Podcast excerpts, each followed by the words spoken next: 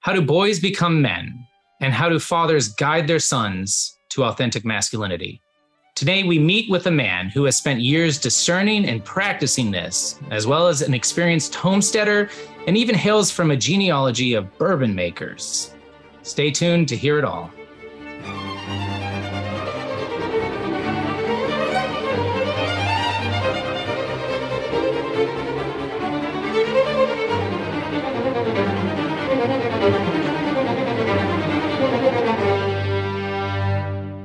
And welcome to another episode of the Catholic Gentleman Podcast.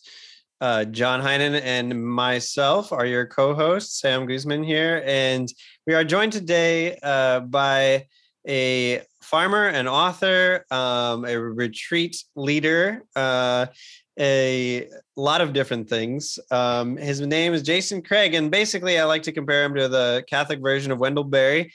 Uh, but he's more than that, actually. Uh, he writes and works and hosts on farm retreats at St. Joseph's Farm. And he's the co founder and executive director of Fraternus, a leading apostolate for Catholic mentoring. And uh, Jason holds a master's degree from the Augustine Institute. And he is the author of Leaving Boyhood Behind Reclaiming Catholic Brotherhood, which is a fantastic book that I recommend to everyone. Uh, and he also goes uh, on a tear about his family inventing bourbon, which which I have a feeling you've been uh, contested about that, but uh, but that is a that is a fine distinction if if it's true. So yeah, well, we'll we'll save that as a teaser for the end, right? We'll, all right, excellent. Explain okay. that. well, welcome, Jason. It's it's great to have you. Thanks, Sam. Good to be here. John, good to meet you. I've known Sam for some years, uh, so it's good to be here you're still uh, working on initiating me into manhood, uh, but uh, uh, it's a long no, really, process for some, Sam. It uh, yes, yeah, I'm working on it. I'm working. On it. Um, but yeah, we're here to talk about about raising boys and and what does that transition to manhood look like? Because I think in our culture, there's so much confusion there, and even if a boy is, you know, not gender confused, he's still questions how do I become a man? What does that mean? And I think there's a lot of men walking around today who suffer from imposter syndrome, where, you know, maybe they even have a good job, uh, maybe they're married, uh, or maybe not, but they just feel like a child inside still. and they yeah. still feel like they've never really arrived at this thing called manhood even though they have all the maybe external trappings of that. So, so I'd love to talk to you more about that. Um, but yeah, I guess let's just get started. Can you tell us a little about yourself and how you ended up working, um, you know, on the farm where you work and writing and uh, leading retreats? Like, what, what, how did God lead you to this point? Yeah, that's well, all those things I guess are intertwined, like we hope good things are. Um, I did not, I was not raised Catholic. I was not raised uh, really any sort of faith. Um, followed the allurements of the world. We don't need to expound on them. They're all the same. The devil is, uh, because he's not uh, the creator, he's not creative. So all, all the old sins uh, that a lot of men know. Um, I came to know um, our Lord through a Protestant ministry when I was like around high school. Uh, I've slowly long another long story, perhaps a different uh, podcast on becoming Catholic. Um, and then because I was involved with the youth ministry that um, sort of introduced me to Christ, I naturally got involved with Catholic, youth ministry after I got um, after I converted. The thing I discovered, which was strange to me about Catholic youth ministry, is that the youth ministry I was a part of was uh, we went out after you know what we would call the the farthest out people, those that are clearly and obviously far from God, the unchurched people outside mm. the church. Uh, in this organization, uh, it's called Young Life. I'm sure a lot of people have heard of it. Um, but Jim Rayburn and its founder, they're really the inventors of what, when people say youth ministry, um, what they picture of like young adults and maybe skits and music and like trips. And they kind of invented that. Um, uh, back in the day and it's been adopted in it but it was invented and a lot of those methods and those ideas and that kind of image you might have was invented that we use and that i was sort of trained in was for like i said the unchurched people that are way far out there. What was interesting becoming catholic and some of the, some of this in the Protestant world too, uh, is that those methods and that the ideals of that were adopted into the church, which there's some real strange things about that. Like, why do we pres- why do we use the methods that people who presume your child does not know the faith or does not know our Lord? We use those methods, presuming that these kids don't know God, don't know the basics of the gospel. So, as I got into Catholic youth ministry, I had all sorts of trouble with it. I was sort of uh, internal struggles that this is not the problem. Like, we don't need a Sunday night meeting and like all. The, so, uh, uh, slowly just and through observation, just seeing, well, um, Catholic kids with solid fathers practice the faith. Catholic kids without solid fathers don't practice the faith. So that was my that was just an observation. But then I studied more, you know, kind of a long story, but uh, went and got my master's in this and was really um, focusing in on this. And it, it, just it does come down to things we already know. I'm sure you've talked about on this podcast a hundred times: the importance of the family, the importance of the father, um, so much so that uh, I got involved with this apostle early on, really before it started. Uh, so co-founder of Fraternus, um, which the if I, we don't have this isn't what the the I guess today is about, but if you were to to make like a shift in how we understand things is a lot of youth ministry things for youth, young men today. It's like, how do we reach young people today? We've got to reach them with the gospel and um, we've got to make it relevant to them. And, and that's actually really exhausting. And it's kind of silly if you can't reach your kids. I mean, they live with you. What do you mean reach them? They're you, you, you know where they are at all times. I mean, if we can't reach them, uh, how are we going to reach anybody? It's kind of this absurd idea, like reaching young people today, like they live with you. Um, the problem, particularly with young men, is not that we can't reach them, is that they don't reach us right? Mm-hmm. It's that there's not, they don't have ways for them to join us as men. And then a lot of the things and the efforts that we do to, and quote unquote try to reach them actually just leaves them in adolescence, confirms them in their boyhood, and very rarely does it does it um, draw them up into a sort of Catholic masculinity, a Catholic manhood that we want for them and we know we want this but we they just keep spinning their wheels in adolescence before you know it they're 19 20 21 years old or 25, 26, or 30, 31, 32, and they're insecure. As, as we were talking before the show, they're insecure. They feel like they're boys walking around. They're not married. They want to get married, but they've trying to get the and they're all sorts of confusion when other historically and, and broadly speaking around the world, you know, men by 15, 16, 17 are, are understood in their cultures and society as men, and they're very secure in what their their calling is, what they're supposed to be, what they're supposed to do. Uh, whereas we've got even really good Catholics just spinning their wheels in this deep seated insecurity and they don't know what to do with themselves. Um, and a lot of it is we're we're we're to blame for that. Sorry, wait, I got off on that. My, but my own story that was the fraternus thing. Um, yeah, so I that that was kind of the trajectory. Uh, you know, the living in the world of Satan, uh, mm-hmm. being introduced to Protestant Christianity, having a conversion, uh, being introduced to uh, more Christianity as Catholicism, um, becoming a Catholic, going to school, uh, and then in that time of study, that's part of how we got to the farm. That uh, we were in Denver studying. I was in I was in Denver studying. We are working. I was working for Fraternus, um, and I don't know if that's when we made a connection, Sam, or if it was after. I think it was after that. But um, as I was studying, you know, things like the Industrial Revolution, the removal of the father from the home, the lack of integration between home, work, economy, these sort of things, you know, that and a lot of, I think every man has at some point his agrarian bug. Uh, at some point, everyone wants to move to the farm and does, and maybe they mm-hmm. make it, mm-hmm. maybe they don't. The average is about two years that they stay and then they leave, go back to the city. Mm-hmm. But, um, you know, there is a there is a truth in that that society did not have such a hard time with making men out of boys when uh, our work and our homes were more integrated. So that was our desire to come back. I've been really blessed, Grace, not my own achievement, just a, a, all kinds of uh, undeserved gifts that have made it possible that we can live on a farm. So we live now we live in Western North Carolina. I grew up in North Carolina. It's my home state. Uh, so we're back here sort of at home. And uh, we've been, I guess we're about 12 years into homesteading and we've been hosting uh, I call them weekends now. I don't like calling and saying I'm a retreat leader because like people show up and like, look, I I don't know the the I don't have a map to the interior castle of your soul. So, but we can help kill a pay together and talk about what it means to be human for a while. Um, so we'll, we'll call it hosting weekends. We've been doing that. I, I don't know six maybe six years.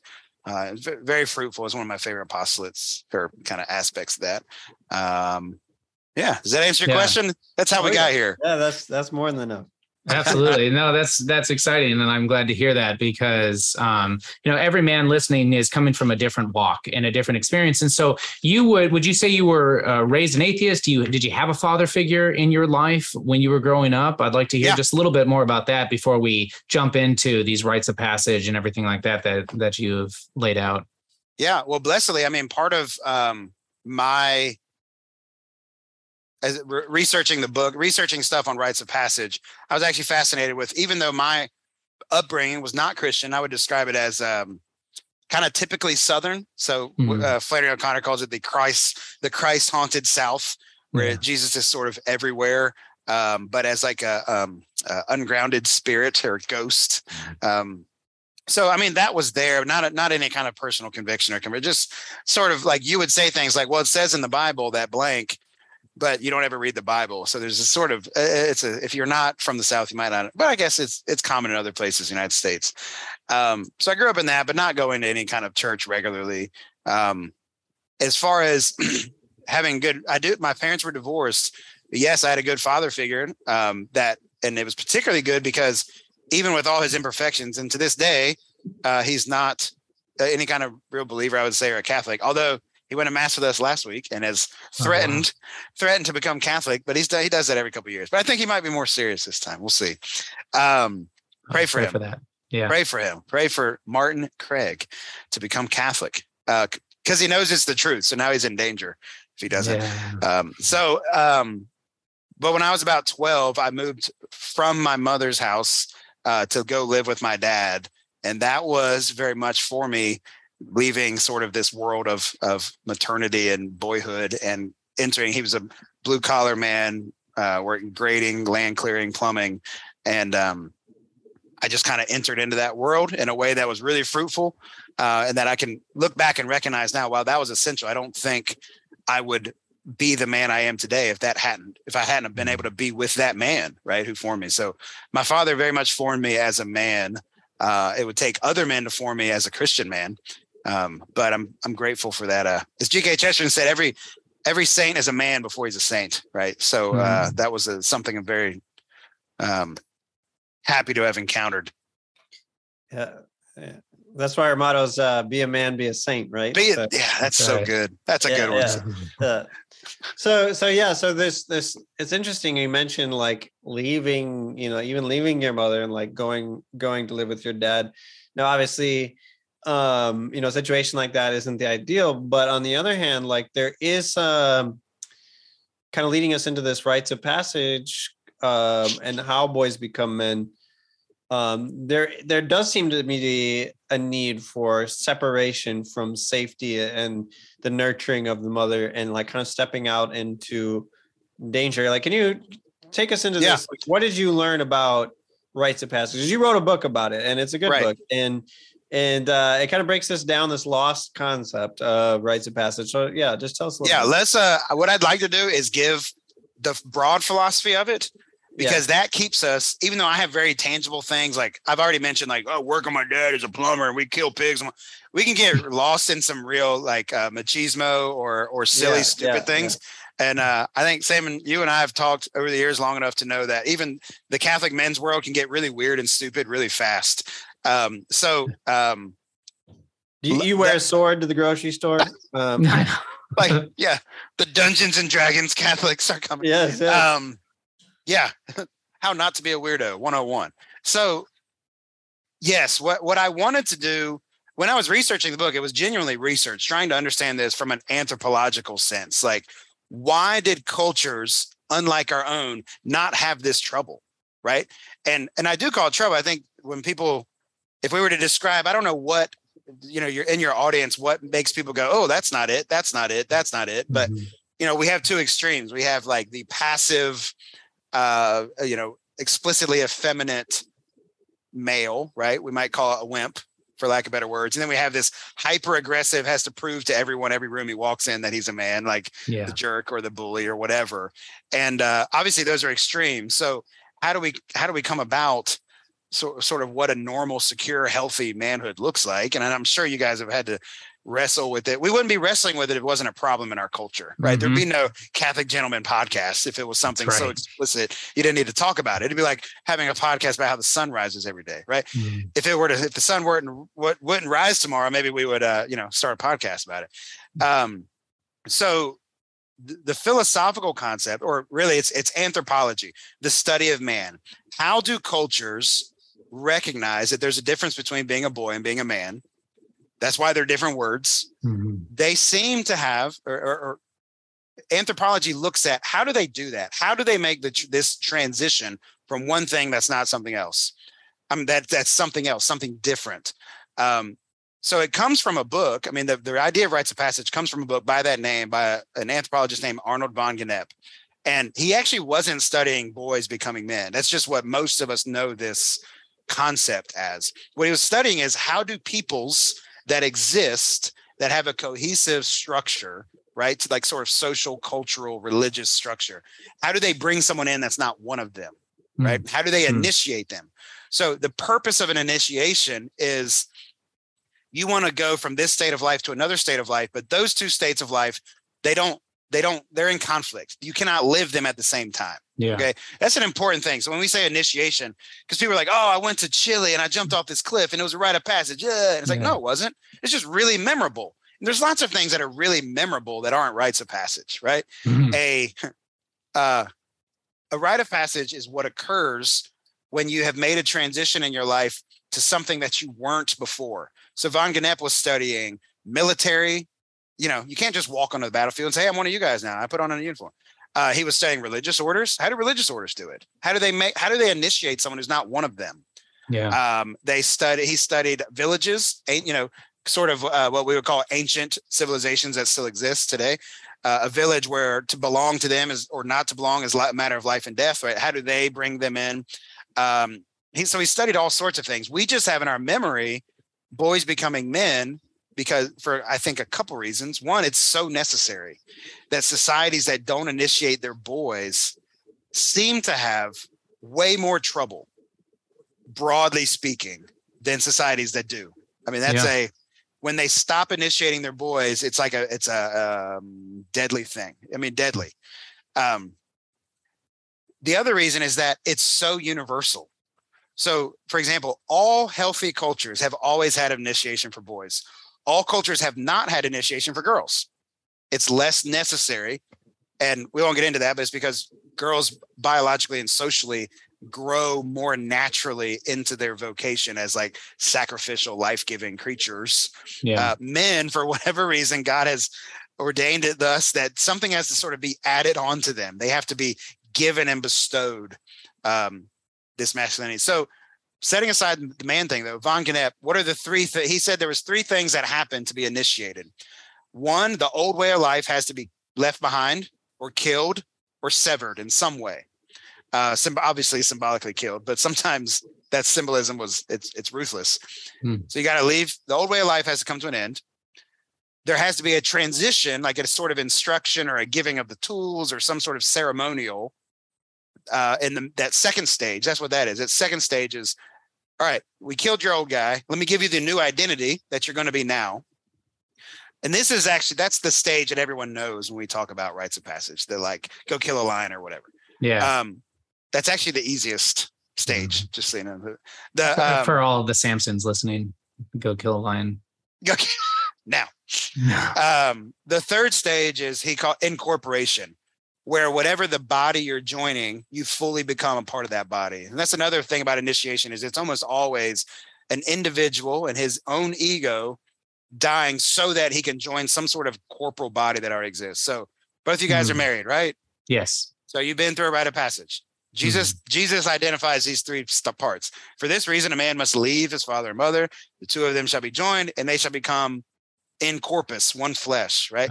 Incorporated that last stage. You're brought into a body. So you walk into the church separately as two individuals, you leave as a body that never existed before, right? And that first stage will never happen again. The second stage will never happen again. But that third stage, incorporation, just gets deeper and better. Mm-hmm. Um, so I think the most confirming way, if we're going to look at this sort of philosophically broad, big picture, the most con- confirming aspect is that our Lord and the economy of salvation and the sacraments themselves has adopted this human need to be initiated, right? So we know as St. Paul, I mean, the teaching of the church is you can't be not a Christian and a Christian at the same time, right?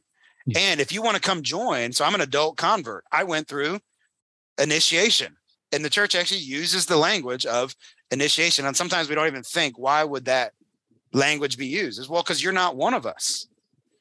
I don't, I don't, you're not one of us. To, to become one of us, to be in Christ, you have to be initiated. You can't just walk in and sign the rolls, right? And this was a, a huge dilemma in the church uh, early on. Like, how do, who do we recognize? Who's who's in? Who's not? How do we bring them in?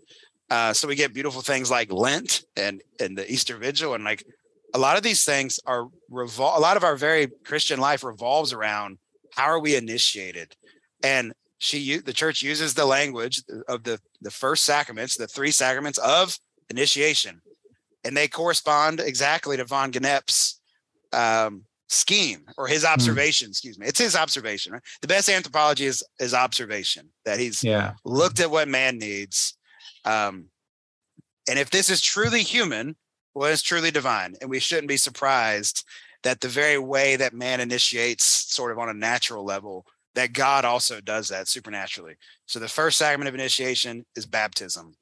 Uh, for this, you know, and and we we see this. Most of us see the sprinkled infants, um, but if you've ever seen a full immersion baptism, looks like killing somebody, right? Yeah. To get yeah, dunked underwater three times in a row without a lot of breath in between. That last one, you know, they come yeah. up. Uh, and St. Paul said, "You who have been baptized in Christ, have been baptized into His death." Yeah. Right. So yes, it's a womb of new life, but not until first we got to kill the old Adam. All right. Mm. There's no resurrection without death. We got to kill him. So, uh, in our Lord's goodness, He drowns him, right, in baptism. The second sacrament of initiation is confirmation. All right, I just killed you. Now you need, because your old life just died. So now I'm going to give you all the gifts of the Holy Spirit. I'm going to give you the experience of a new name, even that great custom. Uh, even even traditionally, the slap on the cheek, so you remember this moment right. when you became something different. Uh, and so th- this corresponds with in lots of cultures the way and lots of and not just for men and boys right i'm talking about military all sorts of stuff. All right you leave your old way of life behind. What am i going to give you so that you can live this new way of life? Well here's all the tools you need.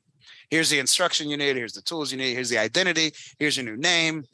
Um, and then the third sacrament of initiation the church even uses the same language to explain it as von Gennep did in his observations which is in that moment you're fully incorporated into the body of christ it's like, how do you know you've been initiated into something when you do what everyone else does? Yeah. Right. Yeah. So what is what do Christians do? We worship God and receive Holy Communion. I mean, that's St. Thomas Aquinas says that confirmation deputizes you for the worship of God. So you're going to be deputized once, but you're going to worship him for eternity eventually. It's a funny eternity eventually. Is that there's mm-hmm. probably something wrong there. Um, the eventuality of eternity or something. Yeah, it's good. Anyway, we're good. Anyway, so you guys see, sorry, I'm paused for a minute. You see how these things, the great thing is we're talking about initiation and we're not talking about weird man stuff. Yeah. Just as a, uh, a concept. I mean, something you've been through yourself. You've been mm-hmm. initiated. Mm-hmm. Sam, you're an adult convert, right? That's right. Yes. Yeah. So you went through them. Yeah. A lot of us, we might miss the, uh,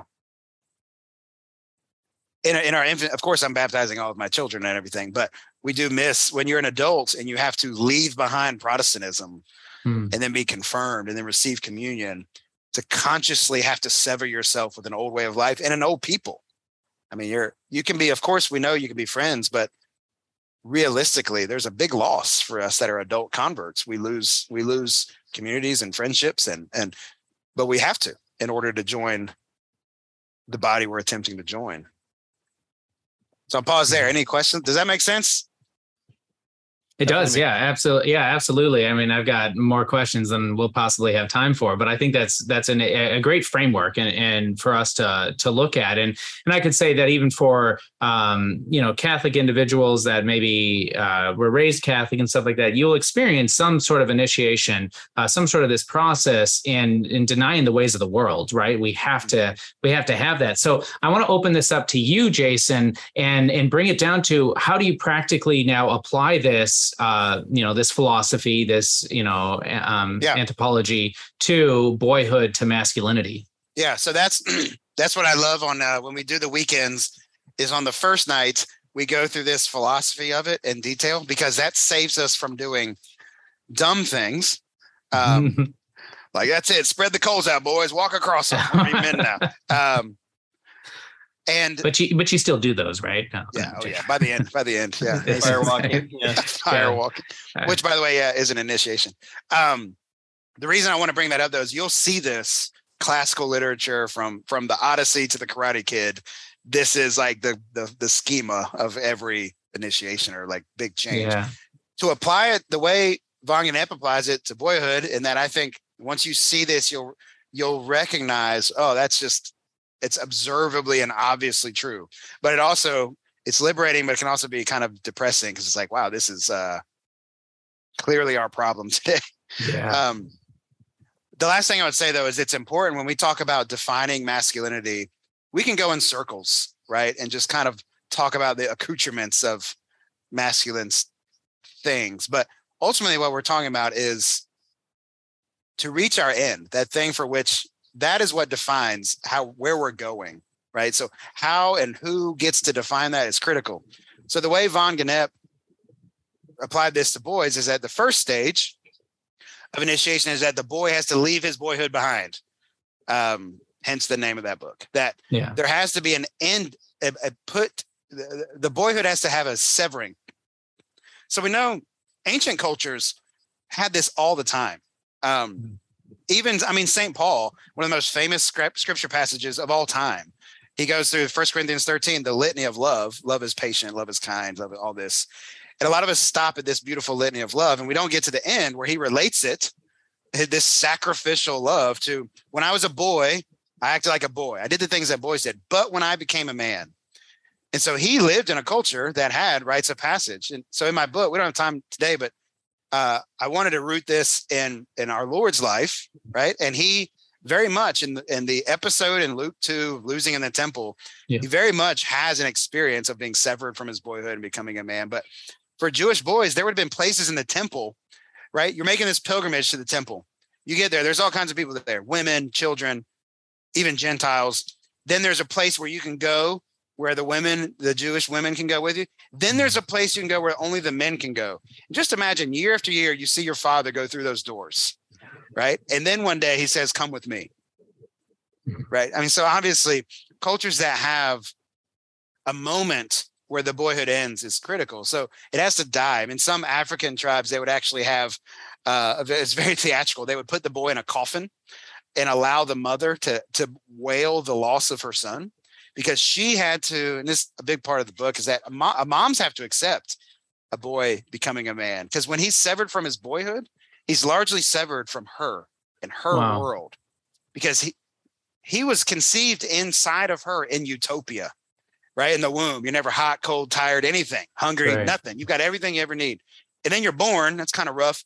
And she continues her attempt at recreating utopia for you, caring for your bodily needs, which by the way is good. That's what she's supposed to do.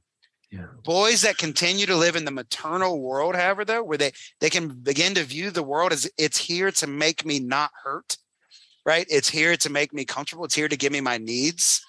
Um, we can see how you got to put an end to that eventually right? Or that can become really dangerous. So they would put in this African tribe, they would put the boy in a coffin, allow the mother to wail publicly the death of her son, right? And then they would process the uh, coffin out of the village, and he would go through his rite of passage. Uh, and then when when he returned, she would actually reintroduce herself, like, "Hey, who are you, young man? I'm my name." You know. Uh, so obviously, there's some theatrics to this, but ceremonially, yeah. that's that's pretty profound. Um, so the first stage, you have to leave your boyhood behind. If you continue living in the world as a boy without any tangible, kind of observable change in the way you live, that's a problem. Yeah. Um, the second stage is that here's the here's the problem though. I'm severing you from your boyhood. I've killed the boy. Well, now who am I? I've been a boy my entire life. I've never been a man before. Who will instruct me? So in the second stage is very often these were ceremonial parts of it. Um, but most importantly, it was instruction. You're given the tools, you're given the mentoring, you're given the guidance, you're giving uh, what that boy needs to become a man. These are the ways, this is how men act, right? Instruction. And maybe there's some ceremonial some experience, some an experience of pain.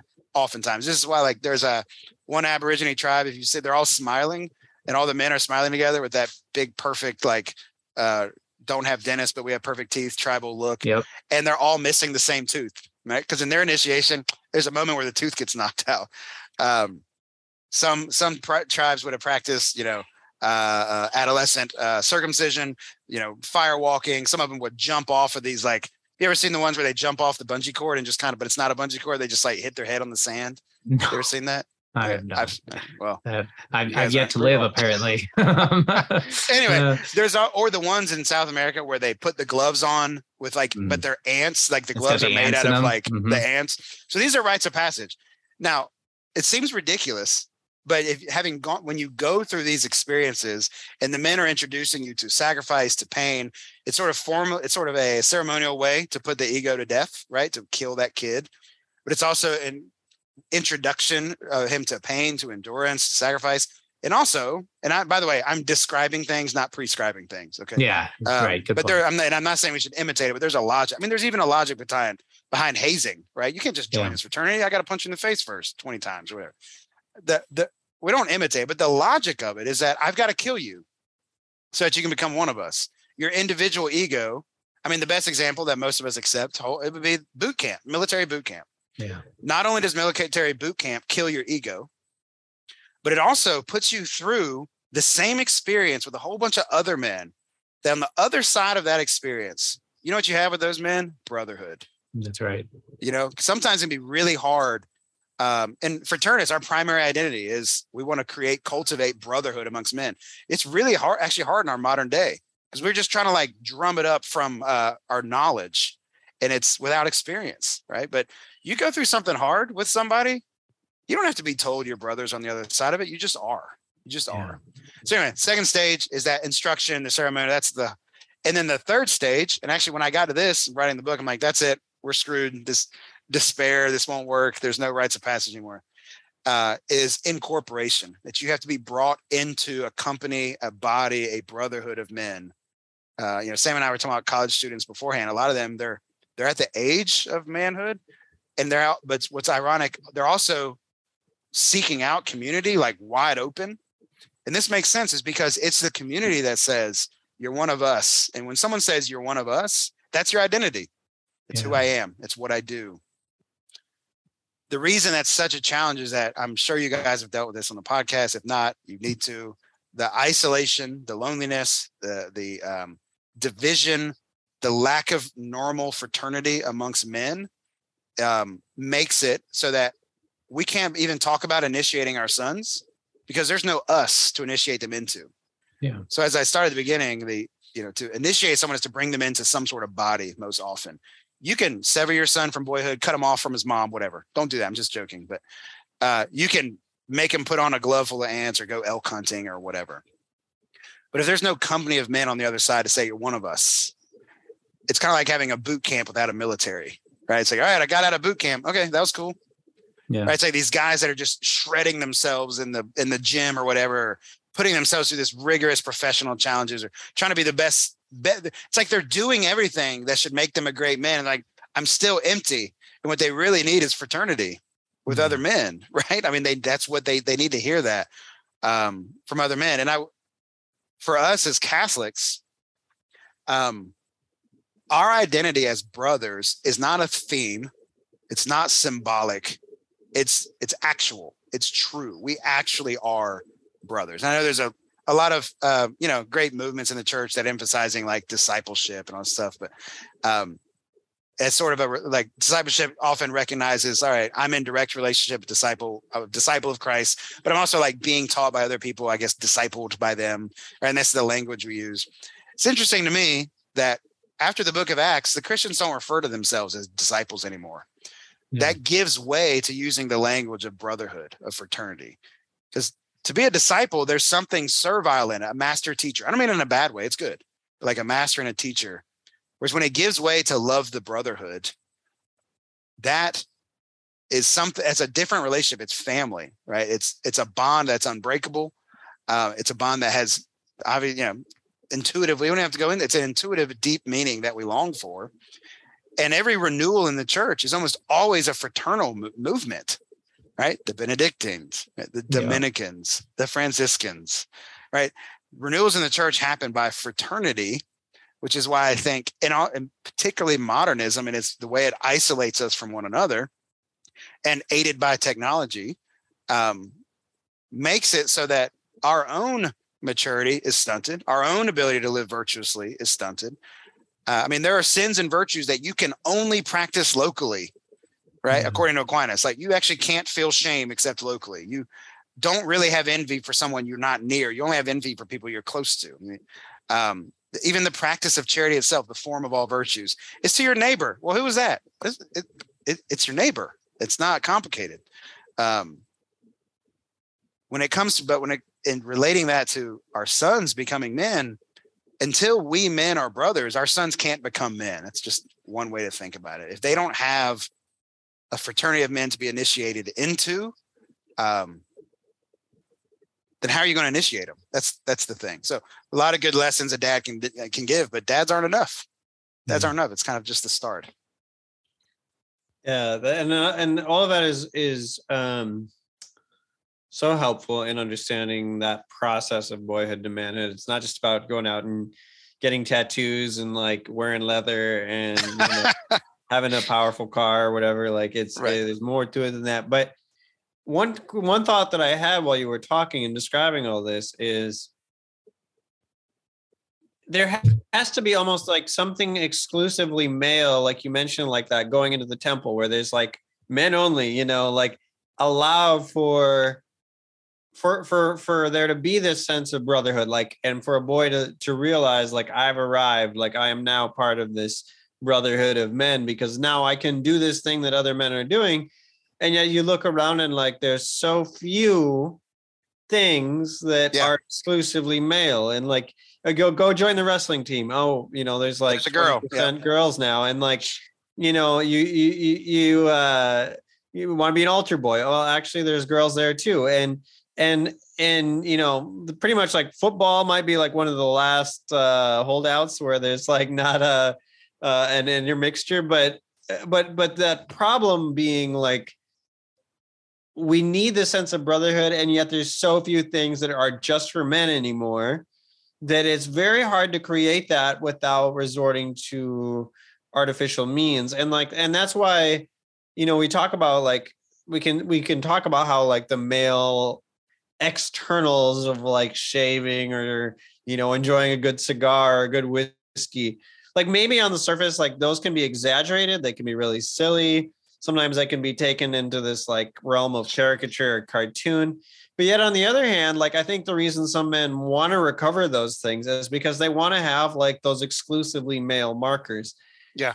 So i'd be interested in your thoughts about like how can we do this without it being um i mean maybe we do need to fabricate it i don't know but like but something where there is this exclusivity like this is a male only thing and you have to be a man to do it and, yeah i mean the the quickest like tomorrow if we were to do something to help catholic boys become better catholic men we're going to do one thing it's kick the girls out of the room just full stop just yeah. and not, not, i don't mean literally kick them i mean right. and and but to say for us to in the church and i hope we keep saying this you know boys are not girls and men are not women and you know those are all different words that don't cross over easily. Uh, you can transition from boyhood to manhood but not manhood to girlhood right? Things like that. Um, we keep saying these obvious things. Yeah we have to have spaces where only the men go where only the men are are having fraternity amongst themselves, where the, only the men are speaking as men to men as brothers, and um, as just a side point, yeah, I'm very much a believer. In fact, Sam, I think when you early days of your site, I had an article uh, in defense of gentlemanly things on your uh, on the website back in the day. I guess it's still there, and uh, I very much make the defense that um, things like cigars, whiskey, shaving, all these what boys are really wanting when they do these things is things that men do, right? And the key obviously is doing it together, but those men are physical. So I just gave a lot of philosophy.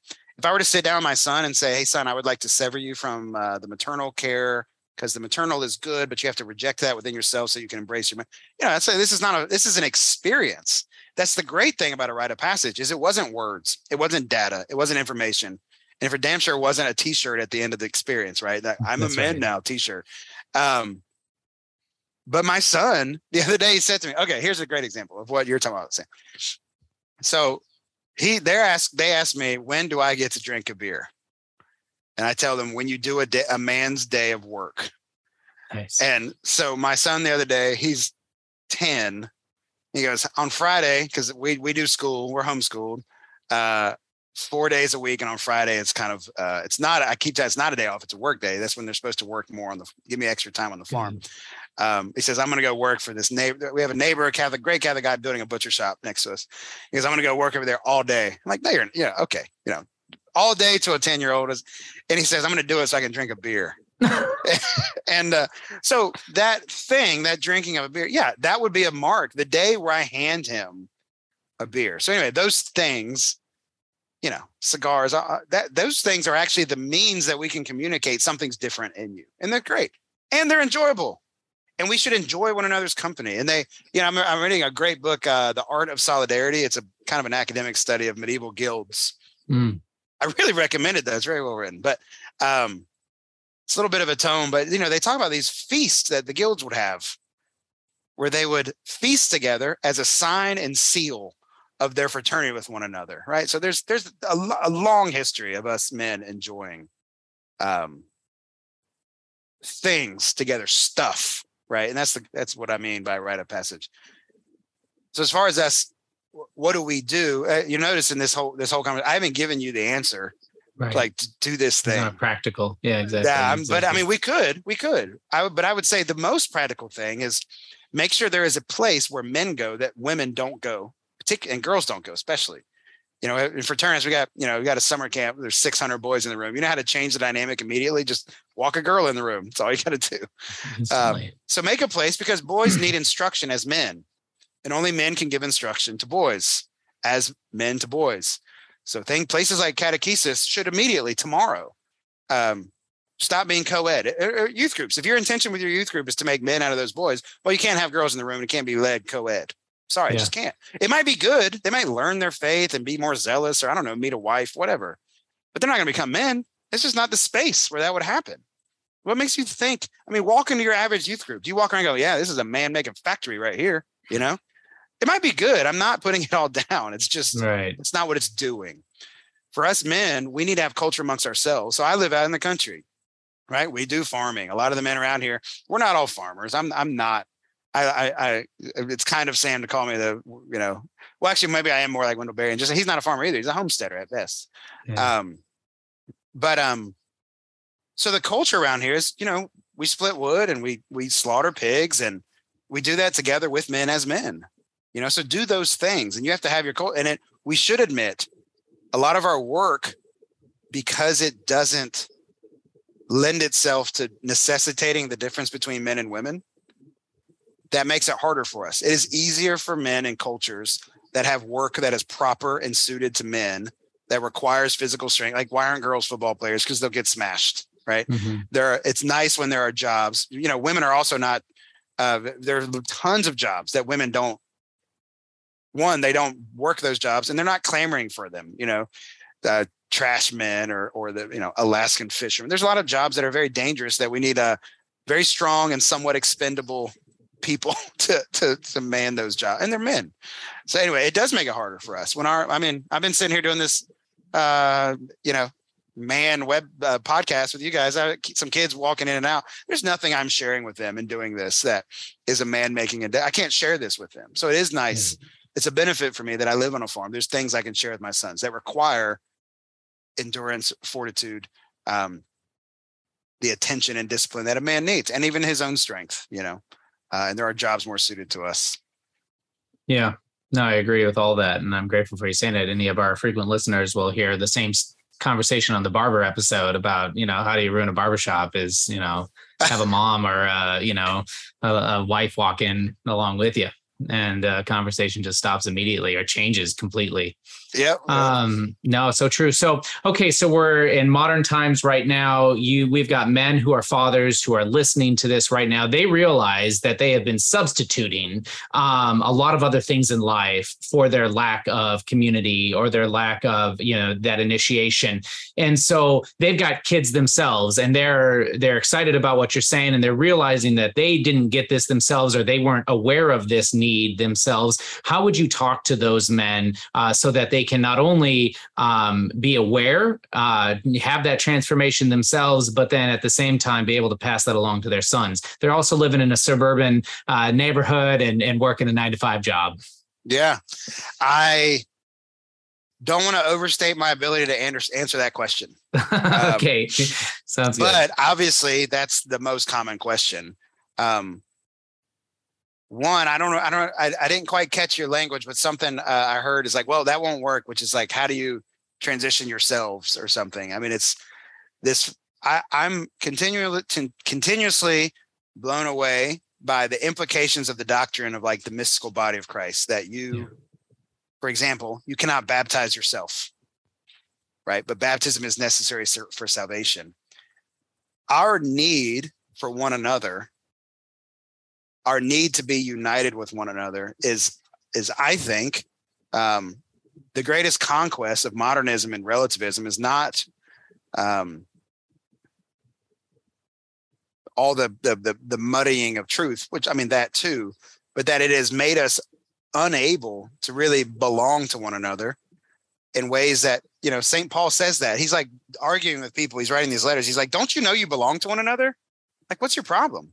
Hmm don't you know you should be caring to one another? This is, ha, have you not picked this up that we're all one in Christ, right? So that dad, he, you know, uh, Sam and I were talking about a guy who called me. He's in a very challenging situation. He used to be a part of a fraternity chapter. That's why he called. He used to be a part of a chapter where I was, and um, he called and he's having this really hard time with his son. And and um, I said, "Do you have brotherhood right now?" And he's like, "No." That's why I'm calling you, right? Um, and I I do not live in some place where uh, the life of brotherhood has become easy and natural. It's something mm. to be fought for still. Um, so I don't want to exaggerate my own experience, or, or but I will say, just like all of us know, rarely do we grow in virtue or knowledge or happiness alone. That this is just that's just the first and primary thing that dads get together and then invite your sons in that order. Like first and this is why in Fraternus, when we start Fraternus chapters, the biggest challenge, and and um, I'm in midst of forming one somewhat nearby. Um, is they're like, well, okay, well, the boys, we gotta get the boys, we got boys, we, and then we'll do that. And they're so in the mode of like running, of dads running programs for boys, right? Like the you know troops or whatever. It's like dads running this program for boys, and yes, they have friendship and relationship. But when we say we actually have chapters that's like, all right, you guys, why don't you meet for a year as just men before the young men come. And that's like yeah. mind blowing. Like, wait, no, but we got to like help our boys right now. It's like, but they're not the problem. Right. So if you're working yeah, nine to mm-hmm. five, right. like, how do I raise boys today? Stop blaming them for a situation they didn't create. Oh, they're playing video games all day. Stop buying their video games. They don't get out with any men. They don't. So, okay, you're going to have to step one. You can't transition yourself. You can't. You, yeah. You have to um, can't give what you do not have. Can't give what you don't have, and you've got to yeah. have that fraternity. And I've probably had different answers, you know, through different years of kind of wrestling through these things, but I can't believe how often it comes down to the relationship with the father, uh, both their own personal father uh, and other men that are mentors, and God the Father, and then also just the relationship with other men as brothers. That that is such a source of security and support for us men. It's necessary. It's the one thing we're really bad at asking for. Uh, and it can get weird. There can be, there's, I mean, there are small groups I've been in. I'm like, oh my gosh, we're not leaving. So everybody's crying. I can't, I'm, I'm out of here, you know, um, that are artificial and, and just so fake. You just can't. So, I mean, there is, we do long for the natural, right? Of just where this happens naturally without us being, but the fact of the matter is, without us being artificial, the fact of the matter is, we are not you know, people might feel icky about the idea of intentional community. It's like, all right, well, one thing we know right now is that we're not going to be a community unintentionally. It's just not the way of life that we share anymore. I would love to not have to talk about this stuff. I would love if we all just sort of had this cohesive culture and folkways and dances and and music that we share and all this stuff. But you know what? Your kids like different movies from mine. We all just consuming different mass media. We're not sharing and reading any literature. We, we just don't have that. So we've got to get intentional about it, and or, yeah. or it's not going to happen. So I'm sorry if it feels icky, but you know, your teeth aren't going to clean themselves without a toothbrush, and you're not going to have community without being intentional. So, amen. I don't know if that's helpful or unhelpful. It was. Oh, no, I think it's great. Beautiful. And then I was kind of going to ask you for a, a last uh, like exhortation for for the, the men listening, but you kind of just gave it. So um, but that's beautiful. Like we got to just get intentional about this stuff. These things don't happen automatically anymore. Uh, let's step up, and it starts with us dads. Uh, yeah. It's not the kids' fault. Like they're they're just doing what we let them do, or we're they're we're they're just yeah we're kind of letting those cultural forces take over and we've got to resist and and push back or, yeah. or things are never to get better so we do have a tool uh, can i mention this is this yeah, yeah please. uh, yeah. if uh and sam i still haven't forgiven you for canceling your subscription uh but we have a magazine called sword and spade. I'm going to sign sam up for free. Uh called sword and spade and this was really born out of um men wanting to be engaged intellectually, seriously in their faith.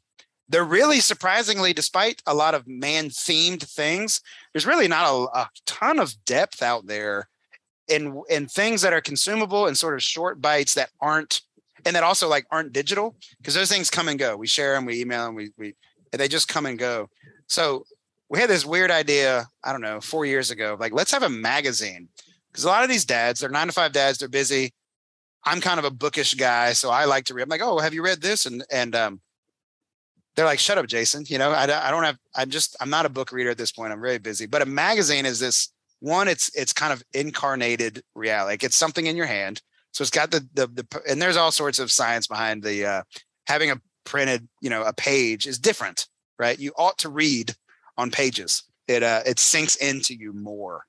Um, but also written from men in the trenches dealing with you know so we had a great article this these guys in uh, birmingham they're mechanics they close their shop for catholic solemnities like the assumption Excellent. in a protestant neighborhood with and give their protestant employees a day a paid day off and they have a feast and like i i want to read about that more than like this is why you, you know it's this is why solemnities are important. 10 ways to make a solemnity more special in your home, right?